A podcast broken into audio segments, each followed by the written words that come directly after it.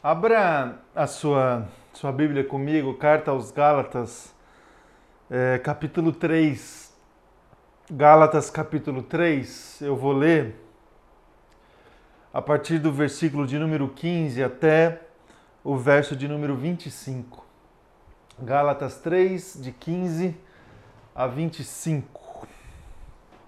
O texto da palavra do Senhor diz assim: Irmãos, Humanamente falando, ninguém pode anular um testamento depois de ratificá-lo, nem acrescentar-lhes algo.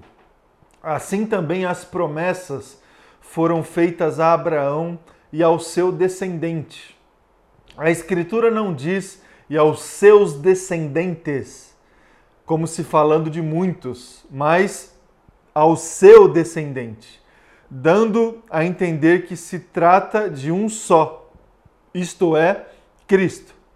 Quero dizer isto: a lei que veio 430 anos depois não anula a aliança previamente estabelecida por Deus, de modo que venha a invalidar a promessa. Pois se a herança depende da lei, já não depende de promessa. Deus, porém, concedeu-a gratuitamente a Abraão mediante promessa. Qual era o propósito então da lei? Foi acrescentada por causa das transgressões, até que viesse o descendente a quem se referia a promessa, e foi promulgada por meio de anjos, pela mão de um mediador. Contudo, o mediador representa mais de um Deus, porém é um. Então, a lei opõe-se às promessas de Deus? De maneira nenhuma. Pois se tivesse sido dada uma lei que pudesse conceder vida, certamente a justiça viria da lei. Mas a Escritura encerrou tudo debaixo do pecado, a fim de que a promessa, que é pela fé em Cristo Jesus, fosse dada aos que creem. Antes que viesse essa fé, estávamos sob a custódia da lei, nela encerrados, até que a fé que haveria de vir fosse revelada. Assim, a lei foi o nosso tutor até Cristo, para que fôssemos justificados pela fé. Agora, porém, tendo chegado a fé, já não estamos mais sob o controle do tutor até aqui. Vamos orar mais uma vez. Coloque aí diante de Deus, diante da palavra do Senhor. Vamos orar. Obrigado, Pai, por essa palavra. Obrigado, Jesus, é,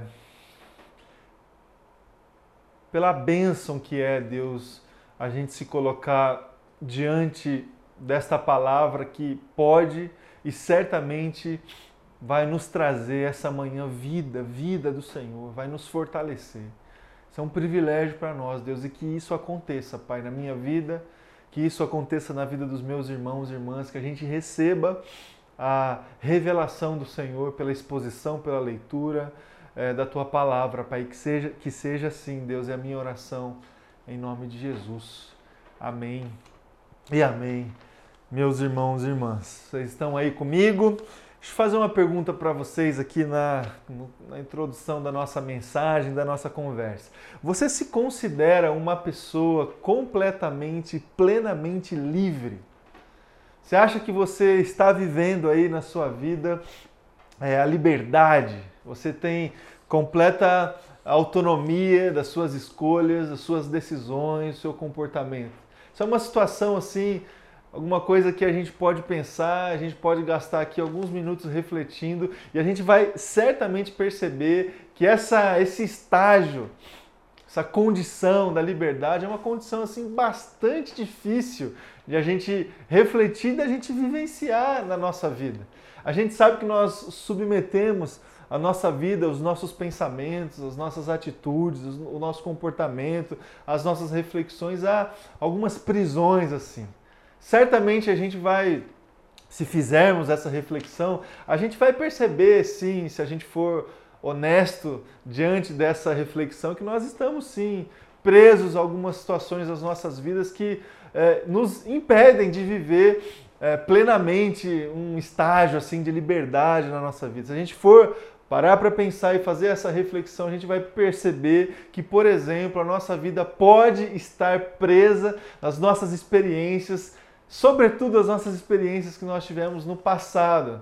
O passado é algo que nos prende muitas vezes nas nossas vidas um relacionamento assim mal resolvido, uma situação que a gente passou lá atrás que a gente ainda não conseguiu superar, que vez ou outra retorna assim nos nossos pensamentos, são é, é, é, voltam assim nas nossas, nos nossos sentimentos, nas nossas emoções, é, nos levam a gatilhar assim algumas ações quando coisas do passado voltam à tona. Então o passado vez ou outra se coloca diante de nós assim para mostrar que a gente não tem uma vida assim plenamente livre.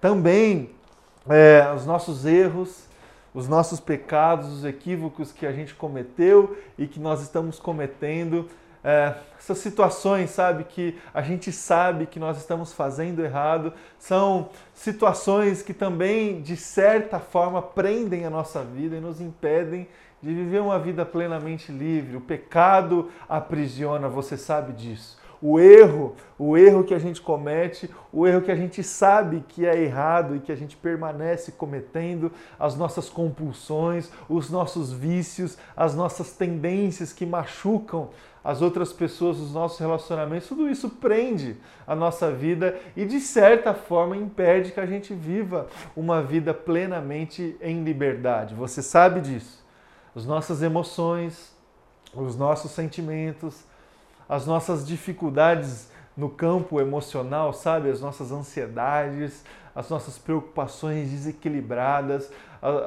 os machucados que a gente foi é, conservando como machucados dentro da nossa vida, do nosso coração, eles também se colocam na nossa vida como prisões, assim, que de certa forma também nos impede de ter uma vida assim plenamente livre.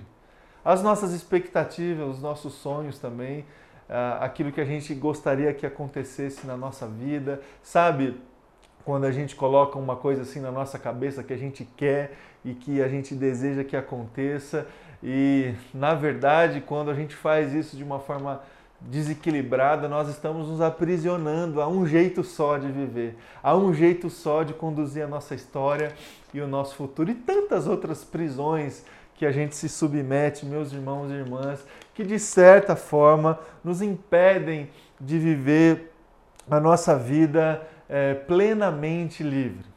Quando a gente se coloca diante da palavra de Deus, quando a gente se coloca para a gente fazer uma reflexão sobre a nossa espiritualidade, sobre a nossa vida cristã, sobre a nossa vida com Jesus Cristo, o ideal, o desafio que é colocado diante de nós, o que se espera de nós é que a gente consiga se livrar dessas prisões, que a gente consiga se esquivar dessas situações que tentam nos aprisionar, o nosso passado, o nosso pecado, os nossos desvios emocionais, a nossa vontade estabelecida, o que se espera de nós diante da proposta que a gente viva a nossa vida e a nossa espiritualidade é, condizente, assim, alinhada com a palavra do Senhor, é que a gente consiga superar essas prisões para de fato viver uma vida em liberdade.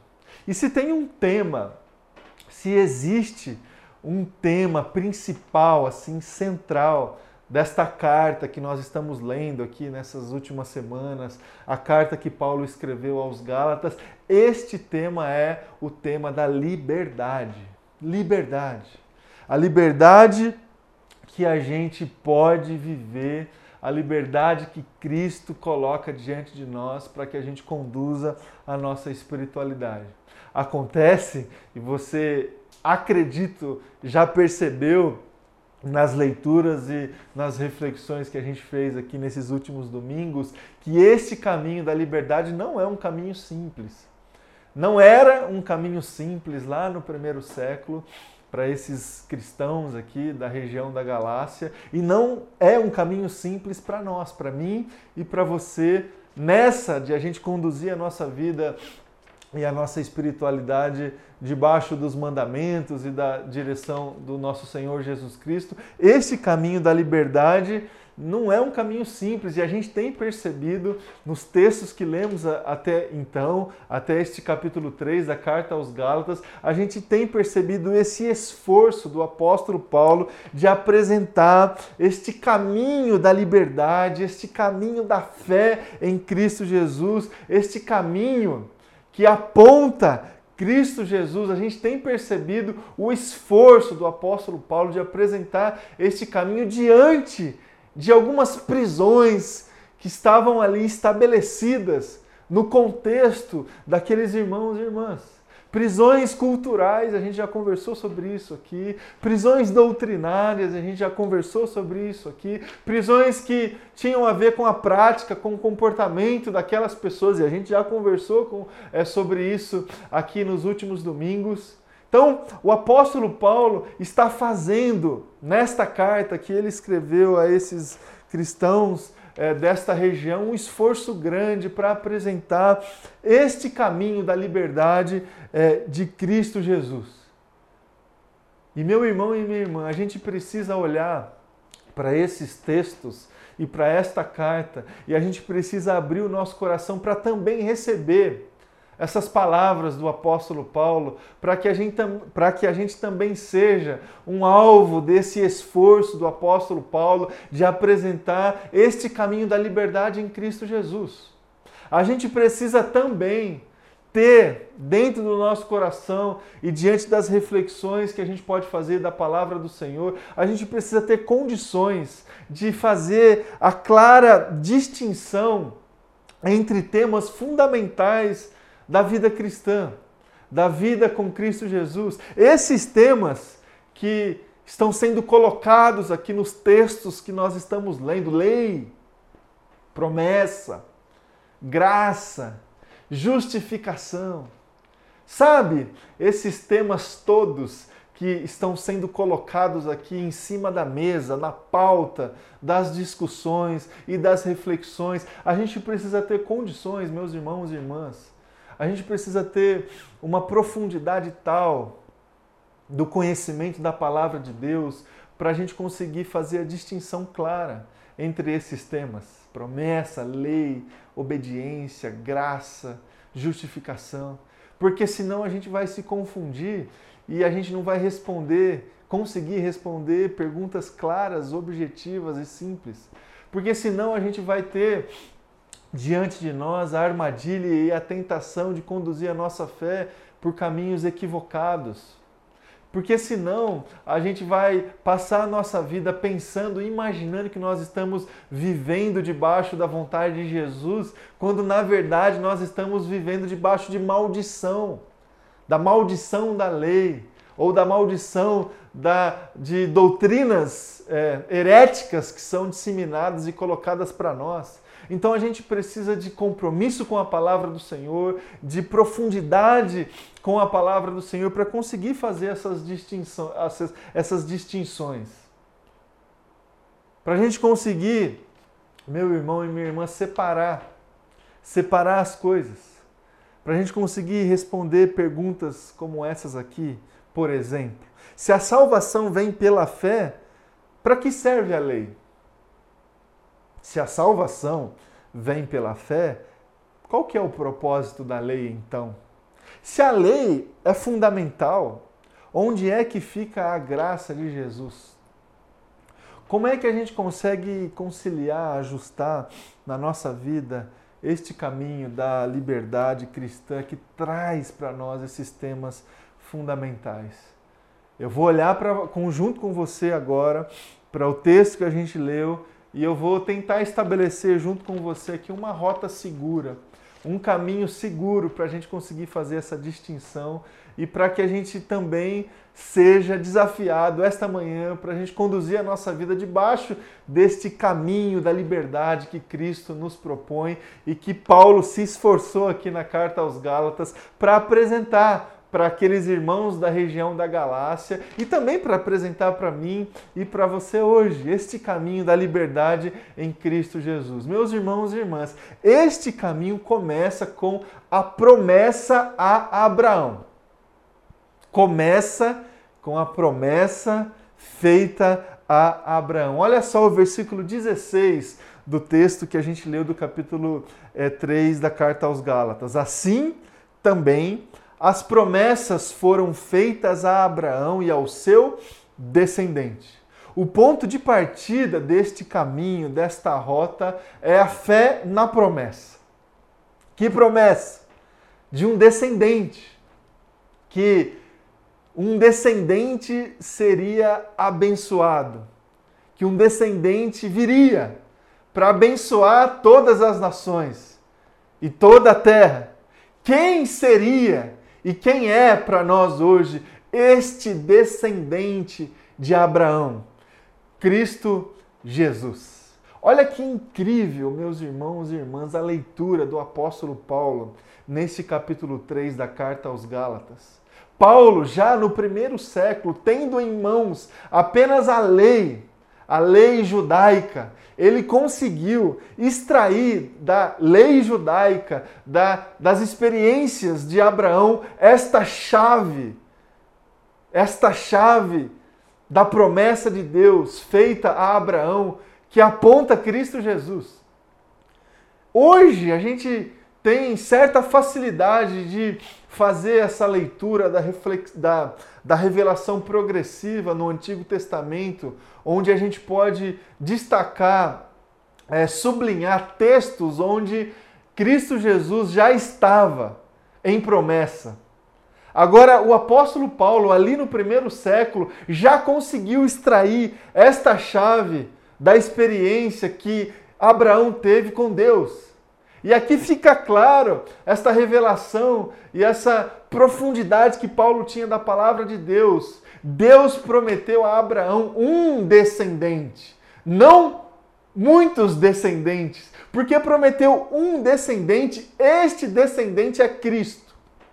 Então, este caminho da liberdade, da fé, inicia na promessa, começa em Abraão, começa diante desta promessa que Deus fez a Abraão da vinda de um descendente. O caminho da liberdade e da vida com Cristo começa em Abraão, o pai da fé. O pai da fé. Segundo lugar, este caminho da liberdade, este caminho da fé passa pela lei de Moisés. Este caminho passa, sim, pela lei de Moisés. Versículo 17 do texto que nós lemos. Quero dizer isto: a lei que veio 430 anos depois, depois do que? Depois da promessa. Não anula a aliança previamente estabelecida por Deus. Versículo 19. Qual era o propósito da lei?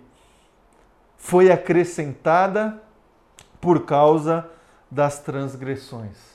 Olha só, um ponto obrigatório deste caminho, desta rota, é a exposição que a lei gera nas nossas vidas. Que exposição é essa? A exposição de se colocar diante de Deus e diante da nossa condição pecadora, é, pervertida, essa exposição que gera um reconhecimento, um arrependimento e uma libertação dos nossos pecados. Então, para que, que serve a lei? Serve por causa das nossas transgressões, para expor as nossas transgressões, para nos colocar no nosso lugar, para colocar a criação no lugar devido diante do Criador. É para isso que serve a lei. A lei serve para que a gente se coloque diante do Criador de uma maneira adequada, contrita, quebrantada, arrependida, ansiando o amor, a graça, a misericórdia e a libertação de Cristo Jesus. É para isso que serve a lei. E o caminho da liberdade, o caminho da fé passa pela lei passa por essa transformação de vida, passa por esse arrependimento, por essa libertação do nosso pecado. O caminho da liberdade e da vida com Cristo Jesus passa por Moisés, o tutor da lei. Passa por Moisés. E para encerrar, o caminho da liberdade, o caminho da fé, este caminho que Paulo tem aqui na carta aos Gálatas, se esforçado para apresentar a esses irmãos o caminho é consumado através da graça de Jesus. Esse caminho é consumado pela graça de Jesus.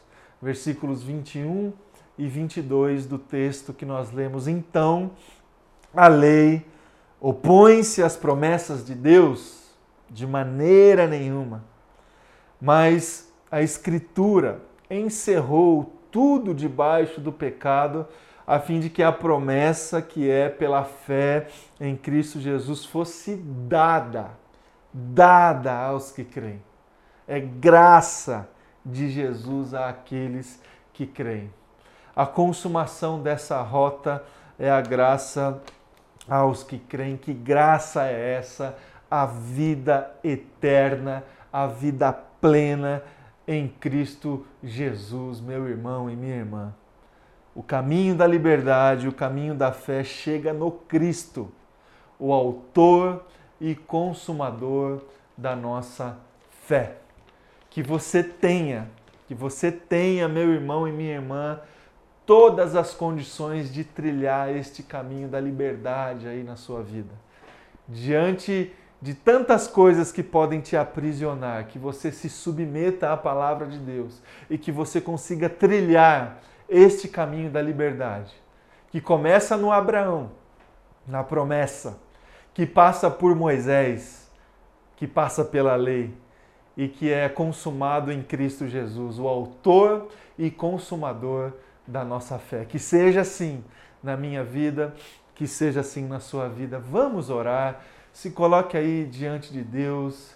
Vamos orar e clamar para que Deus nos derrame, nos dê todas as condições de conduzir a nossa vida neste caminho, neste caminho que é colocado diante de nós pela palavra, pela palavra dele. Vamos orar. Se coloque aí na presença de Deus. Muito obrigado, Pai. Obrigado pela tua palavra, Jesus. Obrigado porque a gente pode se colocar diante da Sua palavra para entender o que o Senhor espera e, e, o que o Senhor deseja de nós. Pai, coloca Deus no nosso coração esta promessa viva que nos aponta ao Senhor, que nos leva para o Senhor. Esta promessa do descendente, do Cristo, do Messias nos coloca, Deus, esta promessa dentro do nosso coração para que a gente possa caminhar e viver pela fé.